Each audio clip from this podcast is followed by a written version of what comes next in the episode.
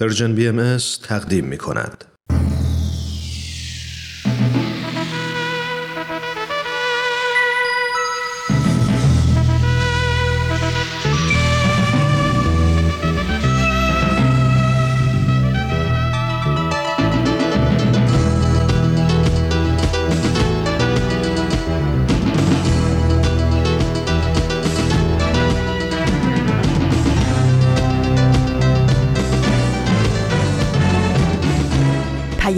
دوست. برنامه ای برای تفاهم و پیوند دلها.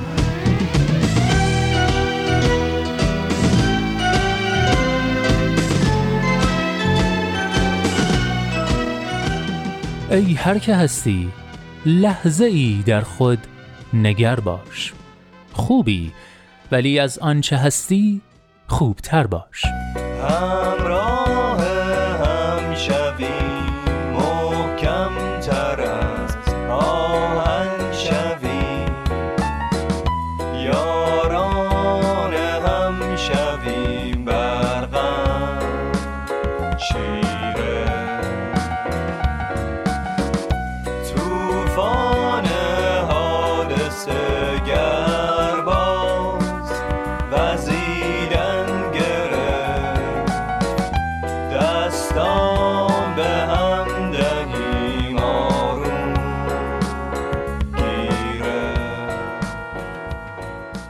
دوستان خوبم سلام. سلام به شما همراهان قدیمی و جدید مجله جوانان. شما جوانان امروز و دیروز که این پنج شنبه هم با مجله جوانان همراه شدید. من نوید توکلیم و امروز پنج شنبه 21 فروردین سال 1399 خورشیدی برابر با نهم آوریل 2020 میلادی.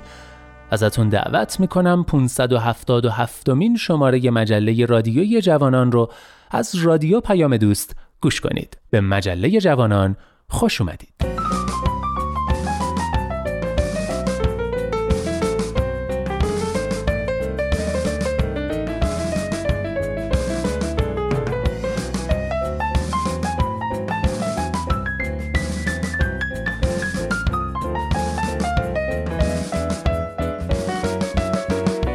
خب دوستان بیاید مجله امروز رو با هم ورق بزنیم. نقطه سرخط آفتاب بینش و برنامه جدید دنیای زیبای ما. صفحات مختلف مجله رو تشکیل میدن و آخرین برکم برگ پایانیه. از اینکه با مجله جوانان همراه شدید و تا آخرین برگ همراه ما میمونید خیلی خوشحالم و دمتون گرم.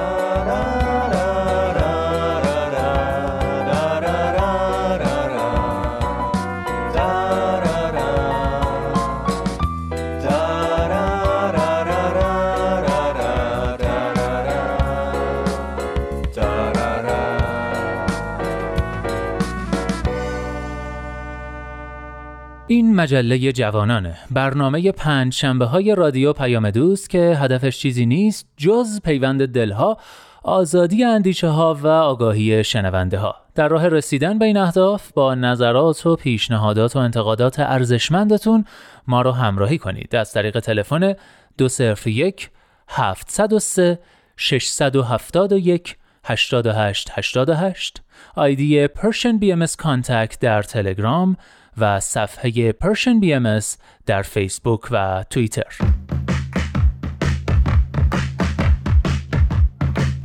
نقطه سرخط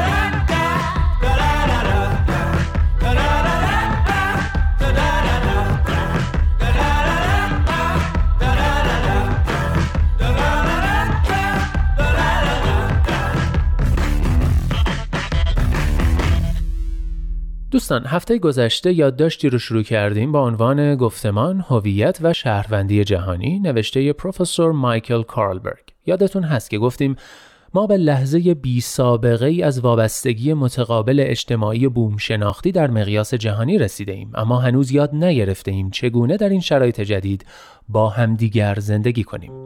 امیدوارم مرور این مطلب در نقطه سرخط کمی کمکمون کنه به عنوان یک شهروند جهانی این با همدیگه زندگی کردن رو واقعا یاد بگیریم.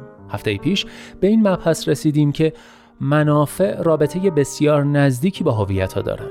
اما برخلاف باور رایج کریستیان مونرو نشون داد که هویت ها منافع رو شکل میدن نه برعکس ادامه یادداشت رو همچنان با مقداری تصرف تلخیص بشنوید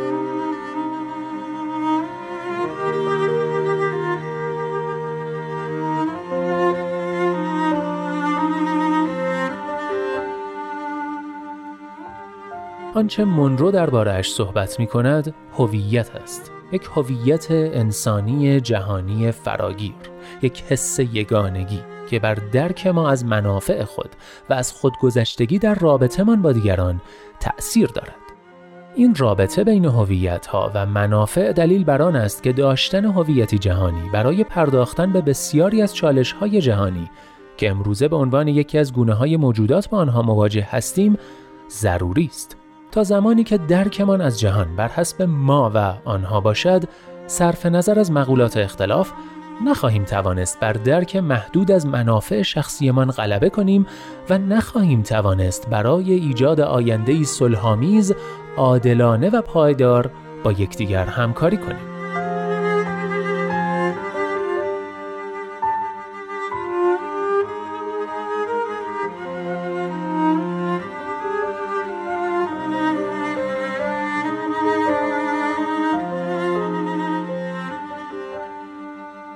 ویلیام هیت در کتابی تحت عنوان شهروندی جهانی مطلب را اینطور توضیح می‌دهد. شهروند جهانی نوعی حس یگانگی با خانواده بشری دارد. بسیاری از مشکلات حیاتی پیش روی بشریت مشکلات جهانی هستند و این مشکلات حساس هرگز با تلاش مستقل دولت ملت ها حل و فصل نخواهد شد. تنها راه مقابله برای بشریت ساختن یک جامعه جهانی است. این مسئله مربوط به هویت است. بسیاری از مردم بر این باورند که این حس یگانگی یا شهروندی جهانی آرمانی انتظاعی و دوردست است و تنها در صورتی می‌تواند تحقق یابد که مجموعه ای از بیعدالتی های اجتماعی، نابرابری های اجتماعی و دیگر مشکلات مادی به نوعی حل شده باشند. با وجود این، اگر مونرو و هیت درست بگویند، به نظر می رسد موضوع برعکس باشد. بیعدالتی های اجتماعی، نابرابری ها و دیگر مشکلات مادی فقط زمانی می توانند در مقیاس جهانی حل و فصل شوند که یک حس یگانگی با خانواده بشری در خداگاه انسانها استقرار مستحکمی یابد. وقتی بر ساخته های هویتی تفرق جویانه و رقابتی صد راه اقدام و هماهنگی جهانی هستند، حل مشکلات جهانی غیر ممکن است.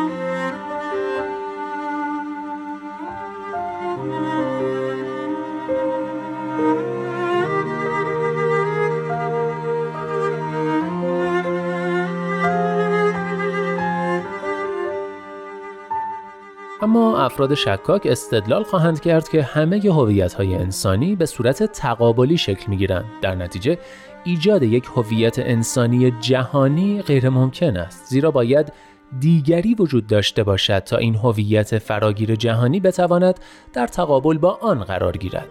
طبق این دیدگاه هیچ مایی نمی‌تواند وجود داشته باشد مگر اینکه آنهایی هم موجود باشد. با این حال چنین استدلالی فقط یک فرضیه است. هیچ شواهد تجربی در تایید آن وجود ندارد. به علاوه آرش بیزاده استاد علوم سیاسی دانشگاه مکگیل در مقاله توضیح می دهد که این استدلال مبتنی بر منطقی نادرست است.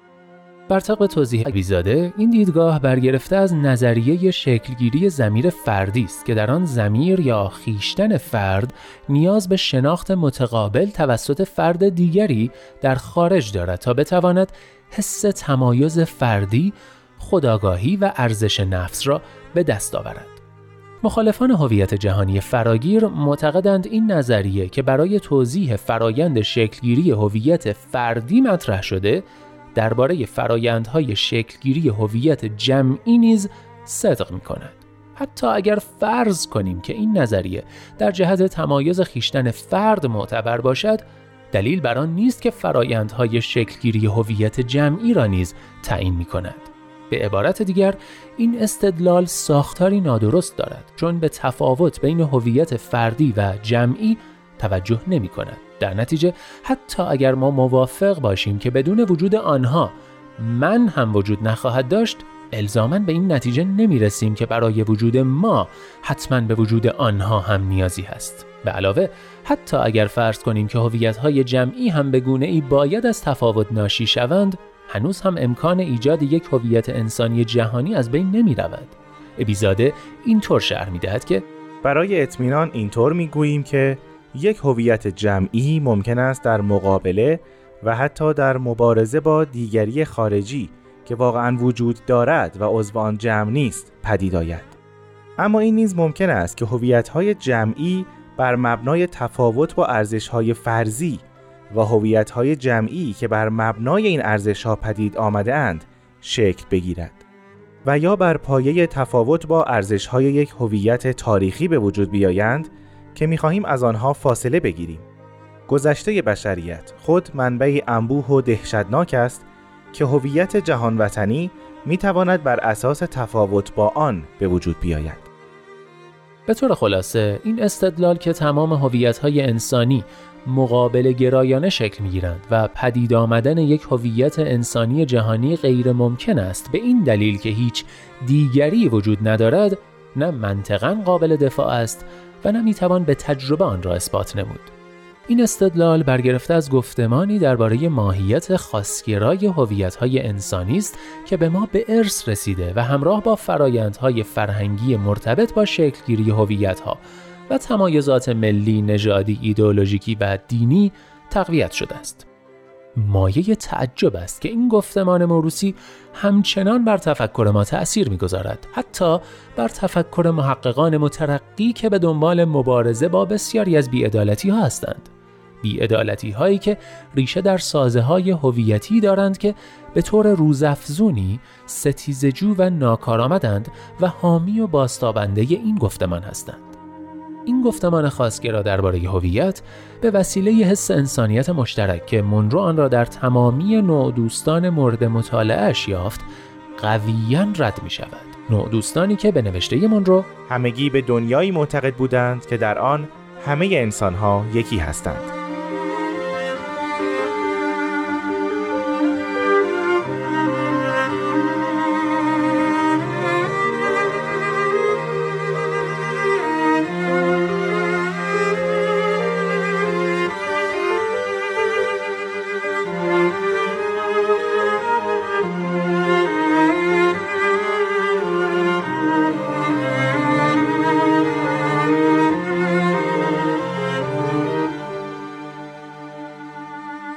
نظریه همچنین توسط تجارب جوامع در حال رشد و پویا مانند جامعه جهانی بهایی که بر پایه مفهوم مشابهی از وحدت عالم انسانی تأسیس شده است رد می شود.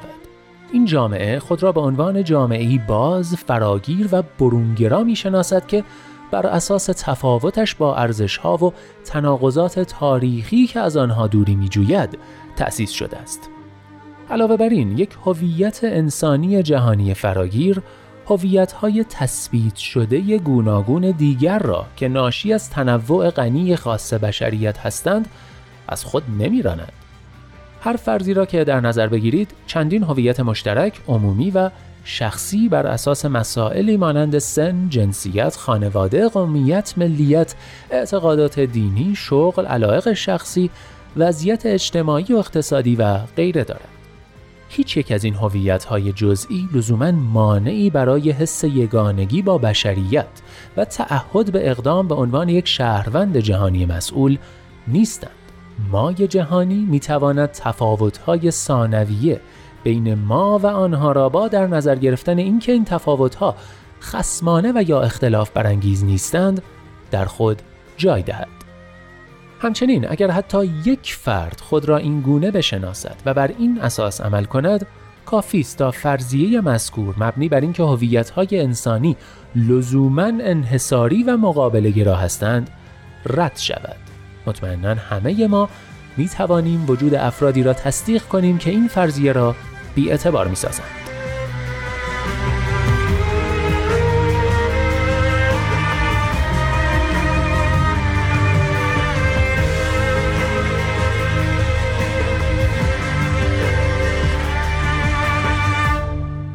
بله دوستان این مبحث هنوز ادامه داره. امیدوارم هفته آینده آخرین بخش از یادداشت گفتمان هویت و شهروندی جهانی نوشته پروفسور مایکل کارلبرگ رو از دست ندید.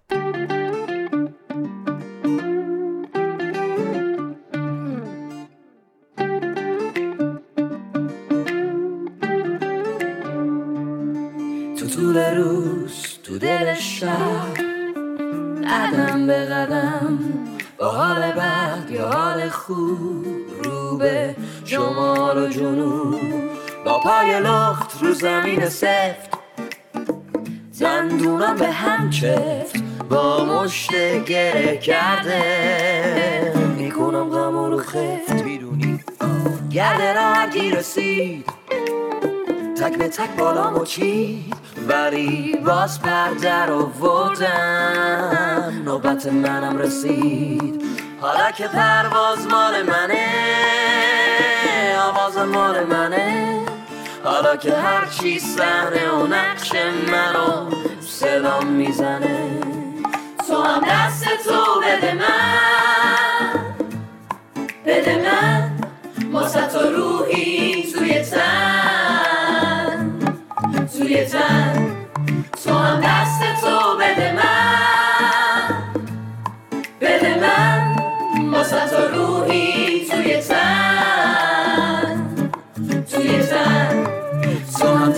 تو بده من بده من واسه تو روحی توی تن توی تن اینجا ایستگاه مهر و دوستی است. رادیو پیام دوست. دستتو بده من. کاری از اشکان دوستانش که امیدوارم انرژی خوبی ازش گرفته باشید. وکال این آهنگ که ظاهرا بر اساس یک ملودی فرانسوی ساخته شده کار اشکان سروینه ترانش رو خود اشکان خطیبی سروده و امیر عظیمی هم تنظیمش کرده. و اما در این بخش نوبت می‌رسه به آفتاب بینش. به اتفاق گوش می‌کنیم.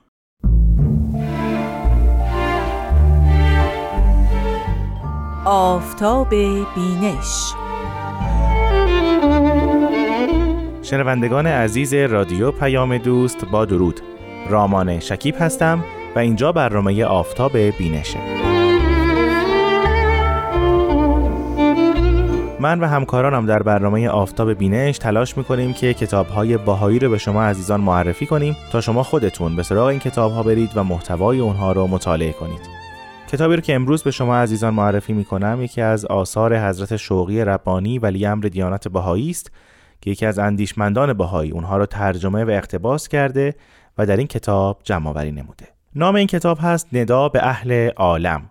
سال انتشار این کتاب به تقویم بهایی سال 149 بدیع هست یعنی سال 1993 میلادی یا حوش 1370 یا 1371 هجری خورشیدی. این کتاب در مؤسسه معارف باهایی به لسان فارسی در شهر اونتاریو در کشور کانادا به چاپ رسیده همونطور که پیش از این گفتم محتوای اون رو حضرت شوقی ربانی ولی امر دیانت باهایی نوشتند. اما جناب هوشمند فتح اعظم این نوشته ها رو ترجمه و اقتباس کردند و در این کتاب جمع آوری نمودند.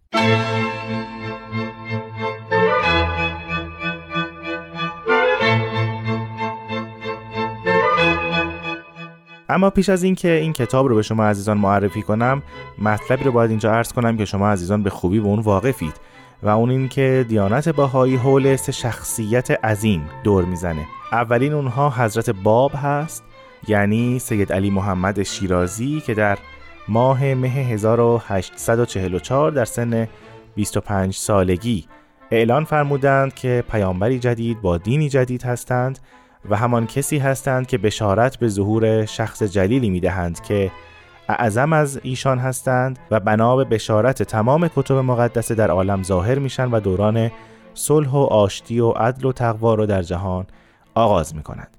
حضرت باب از همان ابتدا دچار ظلم و ستم شدید رؤسای دین و دولت شدند و همینطور تبعید شدند به کوههای آذربایجان در شهر ماکو و همینطور در قلعه چهریق و سرانجام در میدان تبریز در 9 جولای 1850 میلادی به شهادت رسیدند.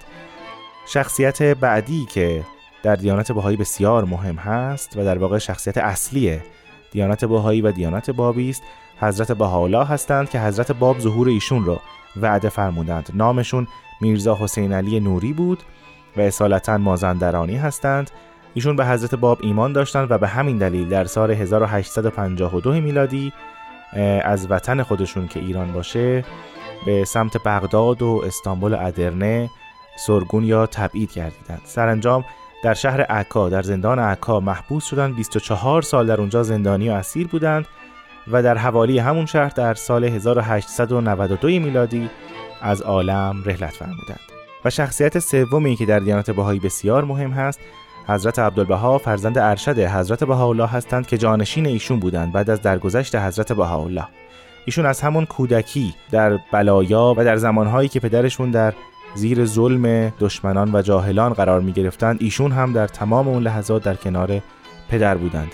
بعد از صعود یا درگذشت حضرت بهاءالله این سختی ها ادامه یافت تا آنکه در سال 1908 میلادی بعد از انقلاب ترک های جوان و همینطور انقراض عثمانیان از تبعید آزاد شدند و بعد از مدتی از شهر عکا به شهر حیفا نقل مکان کردند و از همین شهر سه سال به کشورهای مصر و همینطور کشورهای اروپایی و آمریکای شمالی مسافرت کردند و تعالیم پدر آسمانی خودشون رو منتشر نمودند و همینطور در آثار خودشون جنگ جهانی رو پیش بینی کردند و خودشون کمی پیش از آغاز جنگ اول جهانی به شهر حیفا مراجعت کردند. سرانجام حضرت عبدالبها در سال 1921 میلادی در همان شهر حیفا از دنیا رفتند.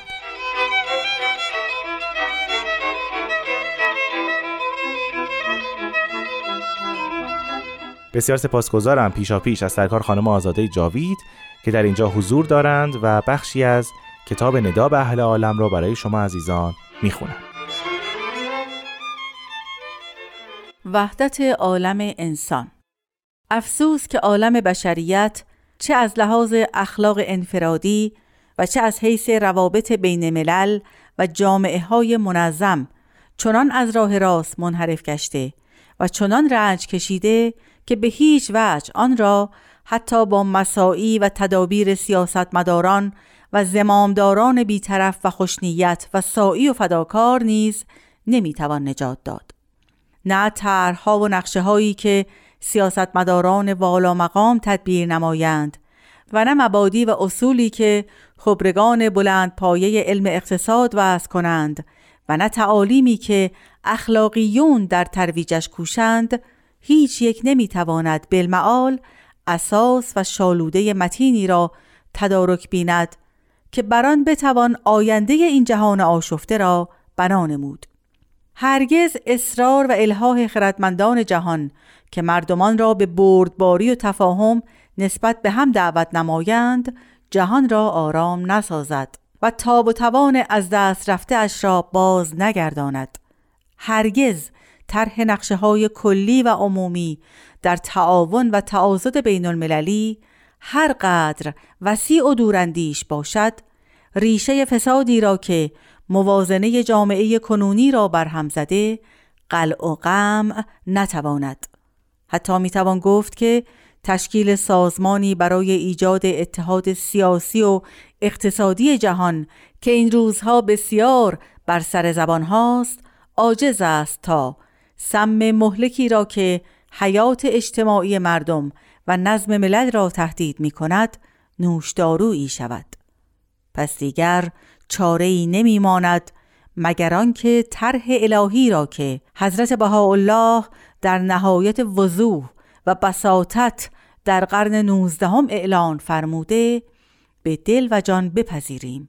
طرحی که نقشه هایی را که خداوند متعال جهت حصول وحدت بشر در این عصر و زمان ارائه فرموده در بر دارد.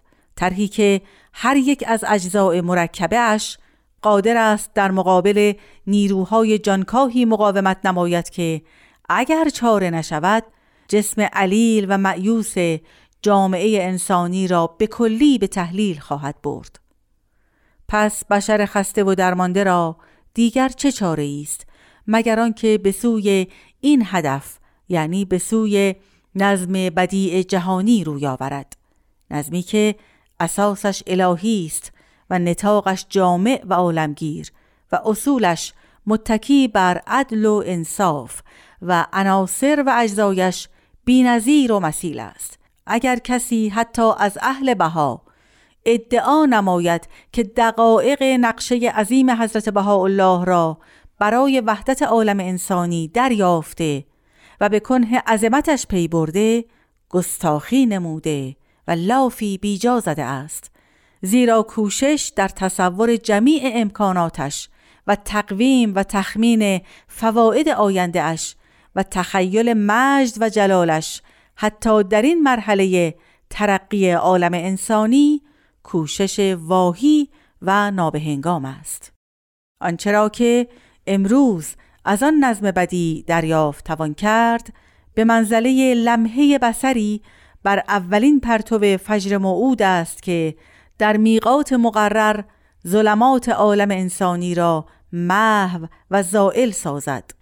و در زمان حاضر آنچه از ما برمیآید آن است که به ذکر کلیاتی از مبادی اساسی نظم بدیع حضرت بهاءالله مبادرت ورزیم هیچ عقل سلیمی انکار نتواند نمود که آشوب و مصیبتی که مردم این روزگار را احاطه کرده اکثرا نتیجه مستقیم جنگ بین الملل یعنی جنگ جهانی اول و غفلت و کوتهبینی طراحان معاهده صلح است. با تمام این احوال درست نیست اگر بگوییم جنگ جهانی با تمام تلفاتی که داشت و با همه تعصباتی که برانگیخت و با همه داغهایی که بر جای نهاد فقط و فقط مسئول این سرگردانی و استرابی می باشد که امروز هر جز از اجزاء مدنیت جهان را احاطه نموده. جوهر مطلب که باید بر آن تأکید کنم این است که علت اصلی ناآرامی عصر حاضر در چیست؟ علت این تشنجات را نباید چندان به حوادثی نسبت داد که از مقتضیات مرحله موقت تحول این جهان دائم و تغییر است بلکه علت اصلیش این است که زمامدارانی که سرنوشت افراد و ملل را در قبضه خود داشتهاند قادر نبودند که سیستم های اقتصادی و دستگاه های سیاسی خیش را با هوایج و نیازمندی های این عصر سریع الانتقال هماهنگ و مطابق سازند. انتها. بسیار سپاسگزارم از سرکار خانم آزاده جاوید که این هفته با ما همراه بودند و بخشهایی از کتاب ندا به اهل عالم رو برای شما خوندند. ما در هفته آینده توضیحات در مورد این کتاب رو ادامه خواهیم داد. تا اون زمان خدا نگهدار.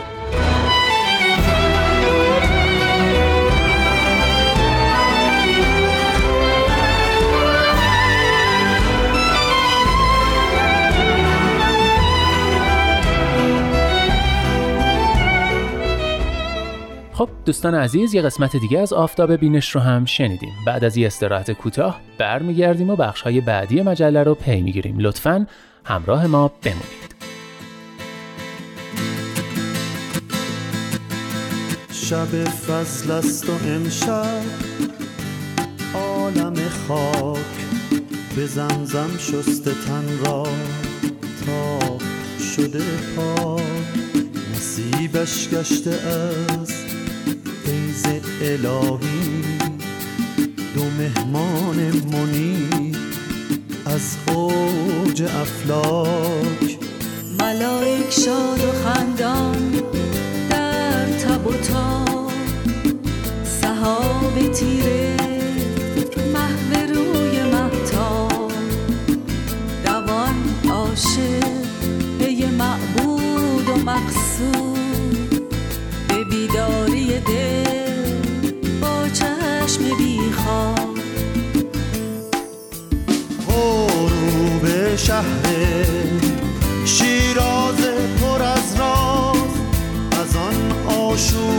لب دنیا به پرواز. شده اسرار عشق. امشب پدیدار. شده پایان هجر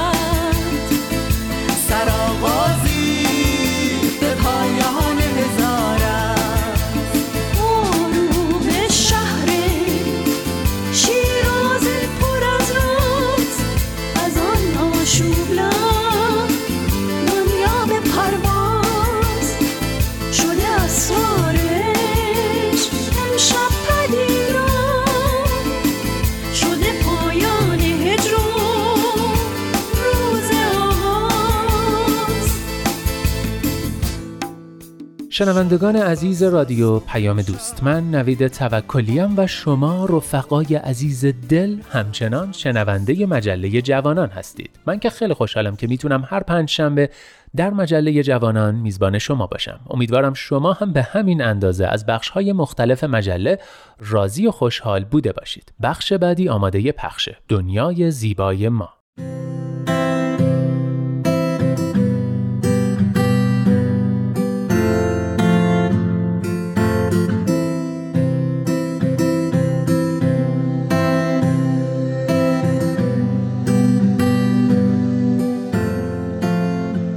من کیمیا هستم و این سومین قسمت از برنامه دنیای زیبای ماست. بچه های عزیز وقتتون بخیر. امیدوارم حالتون خوب باشه. دنیای ما خیلی بزرگه. بعضی از شما الان ستاره ها رو تو آسمون می‌بینید و بعضیاتون زیر نور گرم و زیبای خورشید نشستین و به صدای من گوش می‌دید. راستی اگه تنهایید حتما اعضای خانوادتون رو صدا کنین چون قرار دقایق خوبی کنار هم باشیم.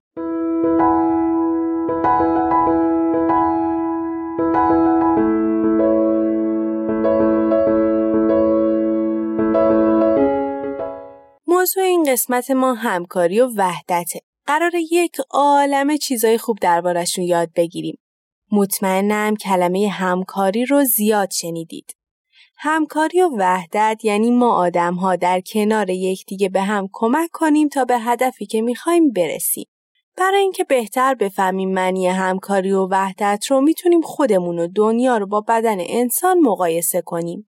بچه ها هر کدوم از اعضای بدن ما آدم ها وظیفه و ویژگی های مختلفی داره.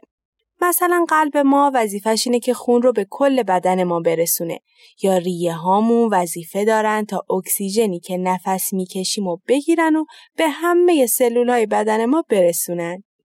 هیچ کدوم از اعضای بدن ما وظیفهشون مهمتر از عضو دیگه نیست. اونا همه یک هدف دارن و با همکاری هم کمک می‌کنن تا بدن ما شکل بگیره و سالم باشه. دقیقا مثل ما. دنیای ما هم شبیه به بدن انسانه. ما آدم ها هم هر کدوممون تو زندگی وظایف مختلفی داریم و با همکاری و همدلی تلاش می‌کنیم تا با کمک هم جهان بهتری بسازیم.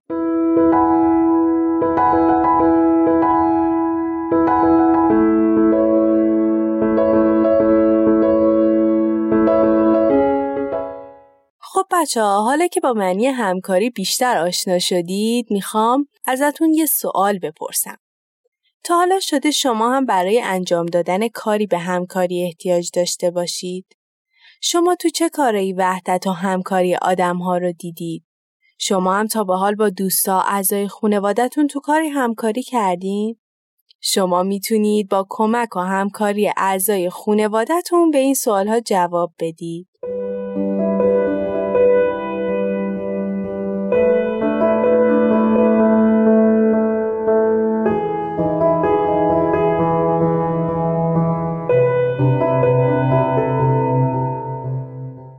امیدوارم با همکاری هم به سوالها فکر کرده باشید. همه ما آدم ها به همکاری و وحدت نیازمندیم. هیچ کس تو دنیا نیست که بتونه بگه هیچ وقت نیاز به همکاری نداشته. حالا بیایید همه با هم یک خانواده چهار نفره رو تصور کنیم که هر کس توی خونه وظیفه‌ای داره و همه با همکاری هم به هم کمک می‌کنن تا کارهای خونه زودتر انجام بشه. مثلا یک روز تعطیل که همه اعضای خانواده خونه هستن. مادر غذا درست می‌کنه، بچه ها با کمک هم میز غذا رو میچینن و وقتی غذاشون رو خوردن پدر ظرفا رو میشوره. یکی از بچه ها گلهای تو گلدون رو آب میده، اون یکی هم مشغول تمیز کردن اتاق میشه. مادر و پدر هم با همکاری هم به بچه ها کمک می‌کنن تا تکالیف مدرسهشون رو انجام بدن. ببینید که چقدر با همکاری همه چیز بهتر میشه؟ بچه ها والدین عزیز وقتی ما با خانواده یا دوستامون همکاری می‌کنیم یا وقتی توی گروه هستیم با هم وحدت و هم فکری داریم ایده ها و فکرهای بیشتری به ذهنمون می‌رسه. زودتر به هدفی که داریم می‌رسیم و با کمک بقیه می‌تونیم خلاقتر هم باشیم.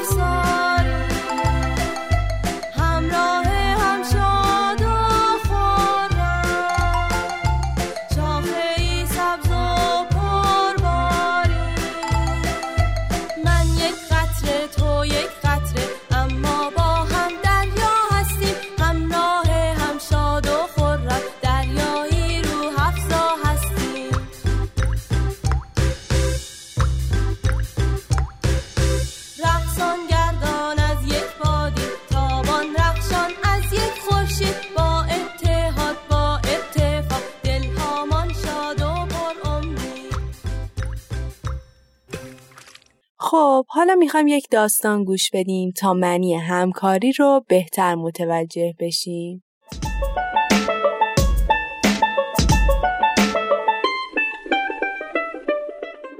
روزی روزگاری دختری بود به نام مایا. اون تو شهری زندگی می‌کرد که زمستونهای خیلی سردی داشت. مایا کتی داشت که سالهای زیادی تو زمستونهای مختلف اون رو میپوشید. برای همین برای زمستون سال دیگه اون کت قدیمی براش کهنه و کوچیک می‌شد. اما بچه ها خانواده مایا پول کافی برای خریدن یک کت نداشتن. یک خانم کشاورز مهربون پایین جاده خونه مایا زندگی می کرد. اون زن مهربون می‌دونست امسال مایا لباس گرمی برای پوشیدن نداره. برای همین یک روز مایا رو صدا کرد و به اون گفت که می‌تونه مقداری از پشم گوسفنداشو به اون بده تا با استفاده از اونا یک کت گرم و زیبا برای خودش تهیه کنه. کشاورز مهربون و دوست داشتنی ما گفت که باید تا بهار صبر کنه تا پشما پرپشت و برای چیدن آماده بشن. اون تو مدتی که منتظر بود بهار برسه هر روز مدتی رو با خوشحالی به کشاورز کمک می‌کرد تا از گوسفندا نگهداری کنه. مایا اونقدر مهربون بود که به اونها علف خشک و میوه می‌داد و حتی براشون آواز می‌خوند و نوازششون می‌کرد. بهار که شد کشاورز پشما رو چید و به مایا داد. اون همینطور به مایا یاد داد که چطوری پشما رو صاف کنه. اونا با کمک و همکاری هم پشما رو ریسیدن و تبدیل به نخ کردن. مایا از کشاورز تشکر کرد. اون دلش یک کت رنگی می‌خواست. برای همین مقداری توت قرمز چید و نخها رو قرمز کرد. بعد از اون به دیدن بافنده رفت و توضیح داد که برای تبدیل شدن نخها به پارچه احتیاج به کمک داره. بافنده مهربون از درست کردن پارچه برای مایا خیلی خوشحال شد. مایای مهربون هم برای اینکه از بافنده تشکر کنه تا وقتی پارچه قرمز دوست داشتنیش آماده بشه به بافنده کمک کرد تا کارگاهش رو تمیز و مرتب کنه. چند روز بعد خیاط شهر فهمید که مایا یک پارچه پشمی قرمز داره. زمستون تو راه بود و اون از مایا خواست تا بره به دیدنش. خیاط مهربون اندازه گرفت، برید، سنجاق زد و دوخت تا کت آماده شد. مایا کت زیباشو پوشید. عالی شده بود. اون غرق خوشحالی بود. و برای اینکه خیاط رو هم خوشحال کنه همه برگای پاییزی جلوی خیاطی رو جمع کرد. وقتی مایا به خونه رسید خونوادهش به اندازه خودش از دیدن کتش خوشحال شدن. اعضای خونواده تصمیم گرفتن تمام آدمهای مهربون و دوست داشتنی که به مایا کمک کردند تا یک کت زیبا داشته باشه رو برای صرف یک غذای ساده و خوشمزه دعوت کنند. خانم کشاورز، بافنده و خیاط همگی به خونه مایا اومدن. همه اونها برای اینکه با همکاری همکاری کرده بودن تا مایا برای زمستون یک کت زیبا داشته باشه خیلی خوشحال بودن.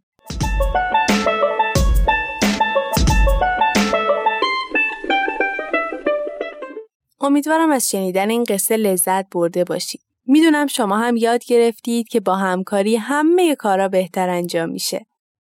حالا ازتون می‌خوام شما همراه با اعضای خانوادهتون یک نقاشی بزرگ دیواری بکشید.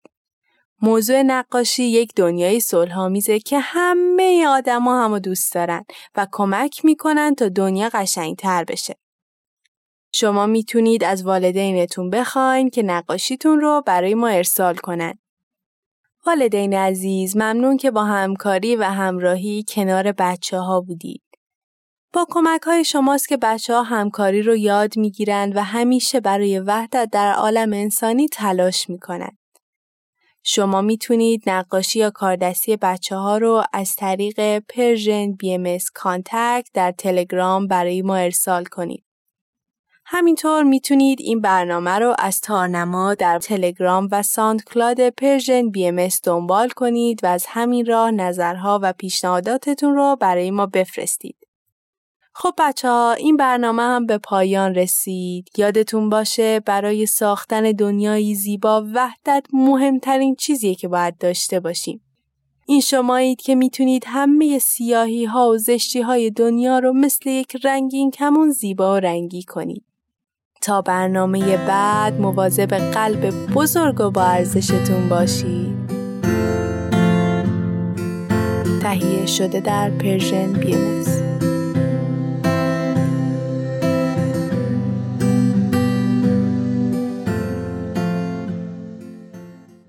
آخرین برگ. شعری زیبا از شاعر فقید فرانسوی پول الوار.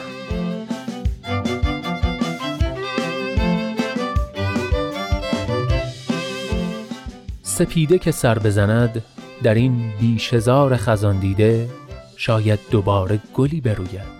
شبیه آنچه در بهار بوییدیم پس به نام زندگی هرگز مگو هرگز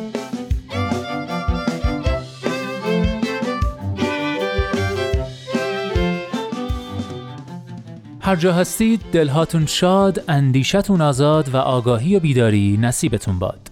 من نوید توکلیم و امیدوارم که نور امید در دلهاتون هیچگاه خاموشی نگیره.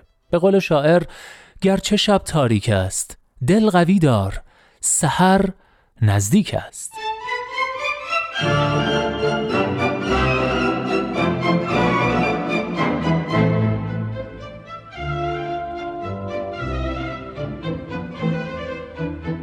لحظه هاتون پر امید. ای دوست در روزه قلب جز گل عشق مکار